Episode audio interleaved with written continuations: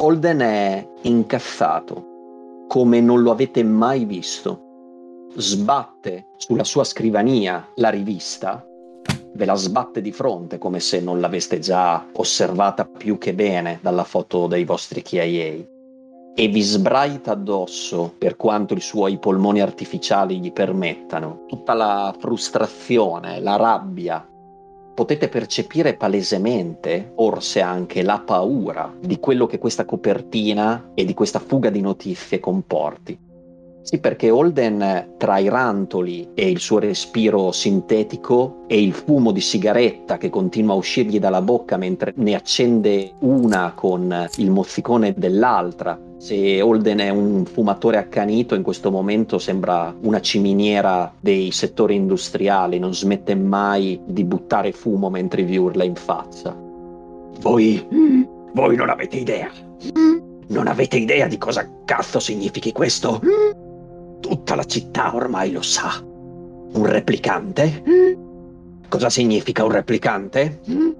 Significa N nove. Mm. Cosa significa N nove? Significa prodotto Wallace. Mm. Significa sicurezza. Mm. Significa miliardi. Mm. In pericolo. Guardatevi le spalle. Non sono io il vostro problema. Io qui sono incazzato. Non so se avete capito, non per questa rivista, non per questo scribacchino del cazzo. Cristo santo, Jill Skyler è un coglione. Leggono in parecchi la sua rivista, ma nessuno gli dà molto peso. Il problema è che da queste piccole cose vengono fuori le valanghe, le valanghe di merda che travolgono tutti, anche chi cerca di fare il suo lavoro. Dovete stare più attenti, Cristo, dovevate stare più attenti. Beh, non è di me che dovete preoccuparvi ora, ma è di qualcuno che inizia con la doppia V. Guardatevi le cazzo di spalle. E vi guarda tutti fisso uno dopo l'altro. Rudy alza la mano, come a richiedere parola in un momento di pausa, e laddove Holden gliela concedesse direbbe: vicecapo, al netto di tutto, la situazione si può facilmente coprire. Abbiamo un Nexus otto suicida, o almeno morto. Abbiamo un altro replicante, un Nexus nove, che è stato ucciso. Non è necessario che la stampa sappia che c'è un altro Nexus nove che sta fuggendo, no? Basterà più tardi, magari nel pomeriggio, pubblicare un bel comunicato ufficiale nel quale diremo che... Ti interrompe. Cristo santo, Detective Rudy. Forse dovrebbe diventare un fixer e cominciare a lavorare al Dipartimento di Giustizia e non alla centrale con noi poveri mortali. Non si deve preoccupare di questa merda, se ne stanno già occupando i legali della Wallace, molto probabilmente insabbieranno tutto prima di metà giornata. Comunque grazie del suo illuminato consiglio. Peccato non siate stati così intelligenti o lungimiranti prima che questa merda finisse in prima pagina. Non rispondo più, abbasso lo sguardo. Mi avvicino di un passo. Quel figlio di puttana sapeva già che cos'era successo. Lo sapeva già, prima che noi parlassimo con loro, sono informazioni che mi ha dato. Lo sapeva che è stata lei a sparare. Chaya non si permette di parlare, quando Rudy abbassa lo sguardo vede che quello di Chaya è già basso. Lei lo solleva per un secondo e fa: mi dispiace vicecapo Holden, spero di non deluderla in futuro. Holden fissa lo sguardo su di te, Chaya, e dice: forse dovrebbe riconsiderare i suoi metodi. Probabilmente i campi di battaglia delle colonie extramondo non sono quello che si deve trovare ad affrontare qui, sia più sottile le prossime volte. Cristo santo, non voglio più vedere le vostre facce finché non mi portate la fine di questo caso. Ora uscite di qui. Andate via. E così facendo vi congeda. Dopo questa sfuriata del vicecapo, entriamo di fatto nel secondo shift del secondo giorno. Rudy si accende una sigaretta nell'ufficio dove si sono visti già in più occasioni, sia per analizzare i dati del caso che per rivalutarli. Non fa cenno a quello che è appena avvenuto, non lo ritiene opportuno. Volge uno sguardo verso Chaya e le dice: cosa hai scoperto mentre noi eravamo altrove? guarda entrambi. Si scuote prima di rispondere a tutte e due, perché brucia ancora per deluso il vice capo Holden. Li guarda e fa: non so dove è Lea, ma so dove sarà stasera. Bene, allora abbiamo un appuntamento per stasera. Dobbiamo solo decidere come occupare la giornata. Lancio uno sguardo verso Camille. Penso che tu volessi andare a fare una chiacchierata con Lilith Tyrell. Sì. Tiro fuori dalla tasca la foto della bambina con dietro il simbolo di Doc Badger. L'ho soppeso tra le dita guardandolo tra uno sbuffo di fumo e l'altro. Io avevo pensato di andare a fare una passeggiata da questo Doc Badger, ma forse Lilith Tyrell sa già che cos'è questo elemento. Verrò con voi. Così dicendo si alza dalla sedia e fa per andare verso la porta. Prendiamo uno spinner solo? Io direi di prenderli tutti e tre. All'occorrenza possono servirci. Va bene. Usciamo dall'ufficio. Prima di partire verso il Memory Lab, Chaya chiede ai suoi colleghi di aspettarla un istante.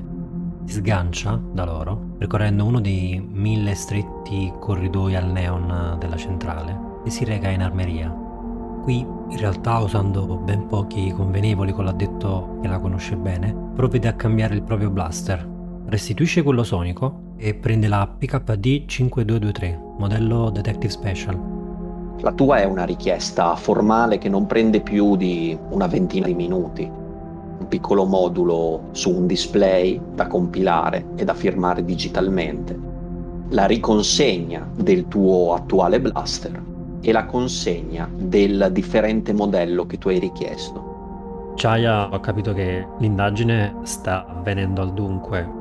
Sente stringersi la morsa di tante persone interessate alla loro indagine. Probabilmente sente anche che il pericolo si fa sempre più intenso. Voleva optare per un'arma più incisiva e ha preso il P K D cinque due due tre. È un vecchio modello, ma ha il suo fascino. È leggermente meno affidabile del nuovo blaster, ma è molto più letale.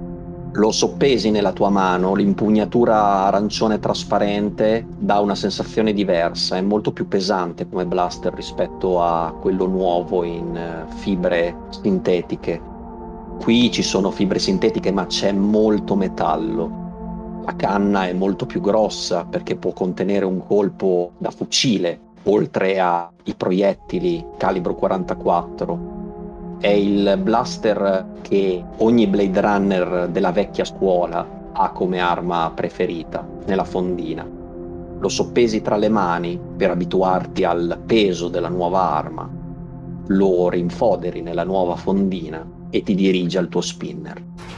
Il garage sul tetto del dipartimento si apre, la pioggia cade sui vostri spinner che automaticamente si sollevano in volo e si dirigono alle coordinate che gli avete indicato, e cioè un'area in fase di riqualificazione del settore quattro, una vecchia area industriale quasi completamente abbandonata se non per alcune ditte che stanno pian piano ripopolando la zona.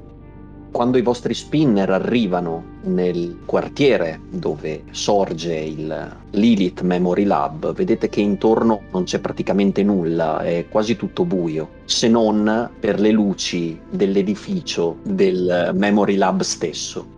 Il Memory Lab è un edificio squadrato in cemento, con unico elemento distintivo, una grande cupola che sorge da un lato.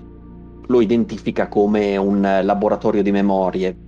Voi sapete che i laboratori di memorie costruiscono i ricordi tramite un processo che a voi non è noto. Ogni ditta si tiene stretti i propri segreti industriali, ma che avviene all'interno di queste specie di cupole olografiche. La scritta gialla che riporta il nome Lilith Memory Lab campeggia sul fronte dell'edificio. Le vostre tre sagome di spalle si avvicinano all'ingresso principale del laboratorio. È una piccola scalinata che porta a un'ampia porta scorrevole a vetri. Sul lato di questa porta c'è un display con uno scanner per la retina e anche un ficalino per suonare alla reception. Suonando, una voce maschile molto educata che voi potete riconoscere come un uomo non giovanissimo vi risponde.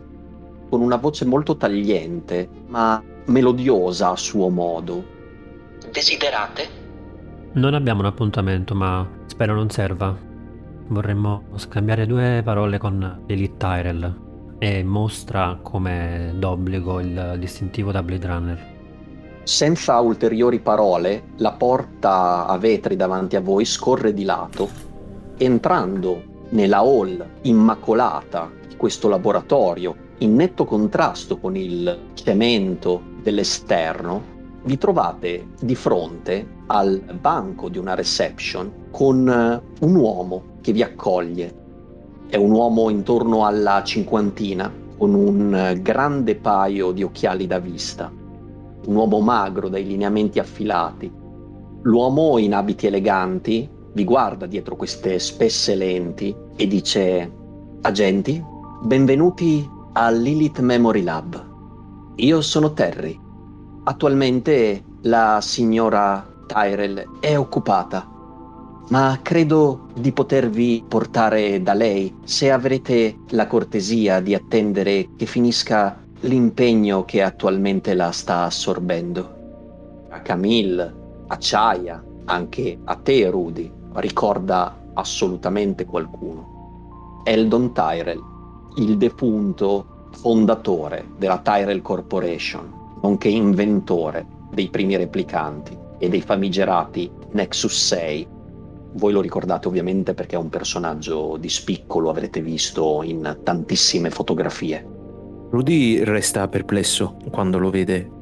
Corruga le sopracciglia e batte le palpebre più volte e poi si ricompone. Ricorda bene la sua immagine nelle stanze della Wallace Corporation. Impiega qualche istante a capire che si trova davanti l'ennesimo replicante. Lascia parlare, poi annuisce e fa: va bene, attenderemo i comodi della signora Tyrell. Nel frattempo si dirigerebbe verso una delle poltroncine che immagino ci siano in questa hall e prenderebbe il K I A per vedere se sono finalmente disponibili i risultati dell'autopsia di Sandor ed i risultati del rilievo balistico che nella giornata di ieri rispettivamente lui e Chaya avevano richiesto alla centrale. I dati sono disponibili sul tuo K I A dopo che ti sei connesso con il database della centrale. Il rapporto è firmato da Coco, l'agente incaricato di gestire il Crime Lab. In realtà questi dati non ti portano grandi elementi, o perlomeno niente che le vostre indagini non vi abbiano già fatto scoprire. Sono delle conferme, se vogliamo. Il colpo che ha causato la morte dell'agente Sandor è un singolo proiettile di grosso calibro, entrato dalla schiena e fuoriuscito dalla parte frontale del busto. Il colpo è stato sparato a bruciapelo e il proiettile deformato che voi avete consegnato è stato identificato come appartenente a un blaster dello stesso modello di quello appena acquisito da Chaya, un blaster classico da Blade Runner, e il colpo è un calibro quarantaquattro. Leggo rapidamente le informazioni, dopodiché chiudo il K I A. Prendo una sigaretta, la accendo ed attendo, immagino insieme ai miei colleghi, i comodi della signora Tyrell. Terry, intanto che voi attendete qualche minuto, dietro la reception sta battendo qualche cosa su un terminale, prende una cornetta e sentite che scambia qualche parola sottovoce, parole che voi non riuscite ad afferrare. Dopodiché appoggia la cornetta e quando sei più o meno a metà della tua sigaretta, Rudy, Terry esce dalla reception, si avvicina a voi e con un gesto gentile e plateale, come se fosse quasi un maggiordomo, vi invita a seguirlo, chiedendoti preventivamente di spegnere la sigaretta, dato che nei laboratori non è permesso fumare. Ah, mi scusi, forza dell'abitudine. Quando uno ce l'ha nel sangue... E lo guarda intensamente prima di spegnere la sigaretta nella ceneriera lì vicina e seguirlo verso l'interno. Terry, con le mani congiunte davanti a sé come se fosse in preghiera, quasi questo atteggiamento vagamente orientale, ti fa un piccolo cenno col capo, un sorriso molto accennato e poi vi fa strada. vi conduce lungo il corridoio principale del Memory Lab, un corridoio molto lungo, costeggiato su ambo i lati da porte che riportano solamente delle targhette con il numero del laboratorio in esse contenute. Laboratorio uno, laboratorio due, sala server, laboratorio tre, porta senza targhetta. Vi fa accomodare in questo piccolo ufficio molto elegante, minimalista, bianco, immacolato, come tutto il resto della struttura. La signora Tyrell sta terminando ora. Potete già entrare se volete. Chiedo solo cortesemente di fare silenzio finché non abbia terminato. Dicendo ciò, in automatico una porta a vetri scorrevole si apre, dandovi accesso su quello che percepite essere un ampio spazio, molto probabilmente la cupola che avete visto dall'esterno, completamente avvolto nell'oscurità. Terry vi fa un cenno come a invitarvi a entrare e poi si congeda, uscendo dalla porta da cui siete entrati e molto probabilmente tornando ai suoi compiti di receptionist. Quando entrate, cercando di fare meno rumore possibile, in questo ampio spazio buio, le porte dietro di voi si chiudono con un leggero sibilo. Notate subito un'unica luce, come se fosse un faretto di un teatro che dall'alto, da un'altezza imprecisata, illumina il pavimento al centro di questa vastissima sala.